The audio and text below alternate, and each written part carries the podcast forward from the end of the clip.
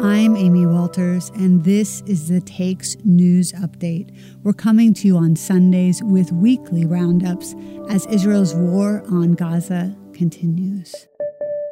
Airdrops of humanitarian aid have begun in Gaza. They come in the wake of Israel's deadly attack on people waiting to receive flour. International aid groups say the deliveries are far from enough as Gaza teeters on the brink of famine. Meanwhile, ceasefire negotiations resume in Cairo, but hopes for a lasting deal remain dim. Today is Sunday, March third. On Monday, Jordan launched an operation to airdrop food and other desperately needed supplies into Gaza.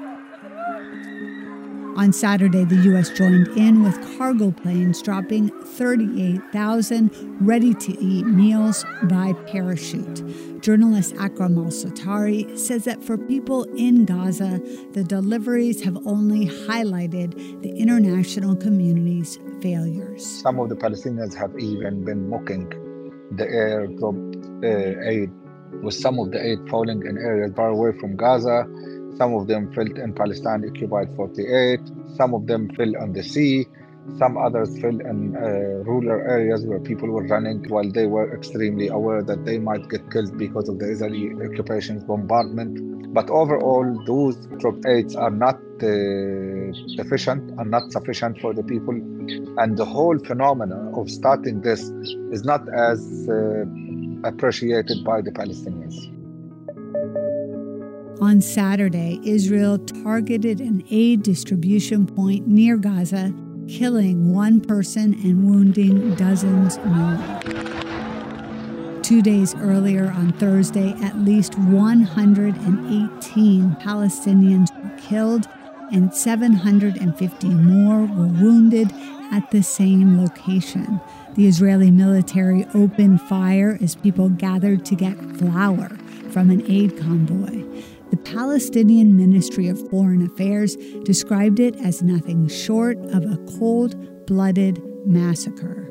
On Sunday, Israel disputed that. We've had a statement from the uh, major spokesperson for the Israeli military over the last hour or so saying they did not launch strikes at the aid convoy. That's Willem Marx, who's been following the story for Al Jazeera from occupied East Jerusalem.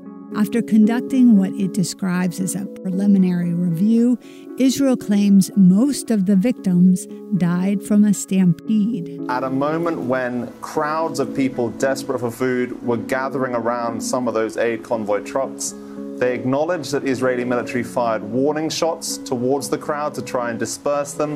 And then following that, they said that several looters, that's their word, these are people desperate for food, approached our forces and posed an immediate threat to them.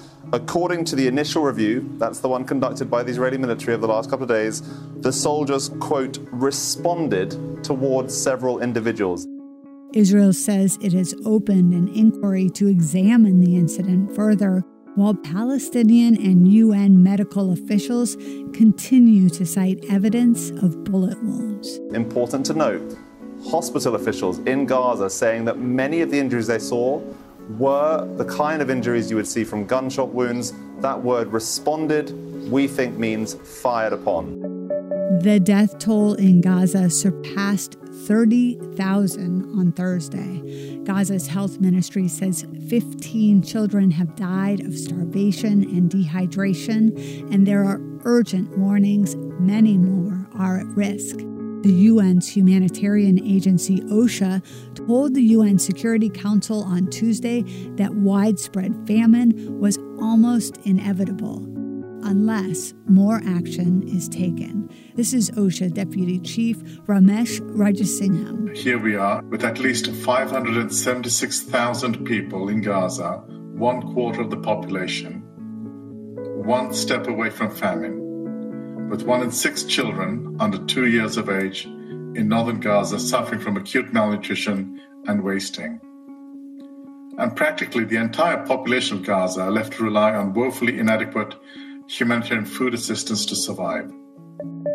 And finally, ceasefire talks are resuming in Cairo on Sunday. Al Jazeera correspondent Hamdah Salhut says there have been difficulties just getting the parties to the negotiating table. What we know now is that the Israelis will not be sending a delegation to Cairo because they're not happy with the fact that Hamas isn't willing to release a list of names of captives who are still alive. Hamas has said that they're not going to give something like this up until there's a final deal in place. But what exactly they mean by final deal, we don't actually know. Hamas wants to see an end to the war, and that that position, they say, has not changed. Whereas the Israelis have said, even if there is a six-week pause in the fighting, they're still going to go back to the war. And remember, we're still anticipating that ground invasion into Rafah that's going to come despite all of the international criticisms and condemnation about the fact that there are nearly a million and a half Palestinians seeking refuge in Gaza's southernmost city. But in any case, these talks are seemingly not heading in the right direction, but mediators remain quite optimistic, specifically the United States. They want to see a deal that will go into effect right before the start of the holy month of Ramadan, which is just about a week away. But at this point, there's no indication that we are anywhere closer to an actual deal that will see a pause in the fighting in exchange for the release of dozens of Israeli captives. And that's the take for Sunday, March third. Please join us again tomorrow. This episode was produced by Miranda Lynn.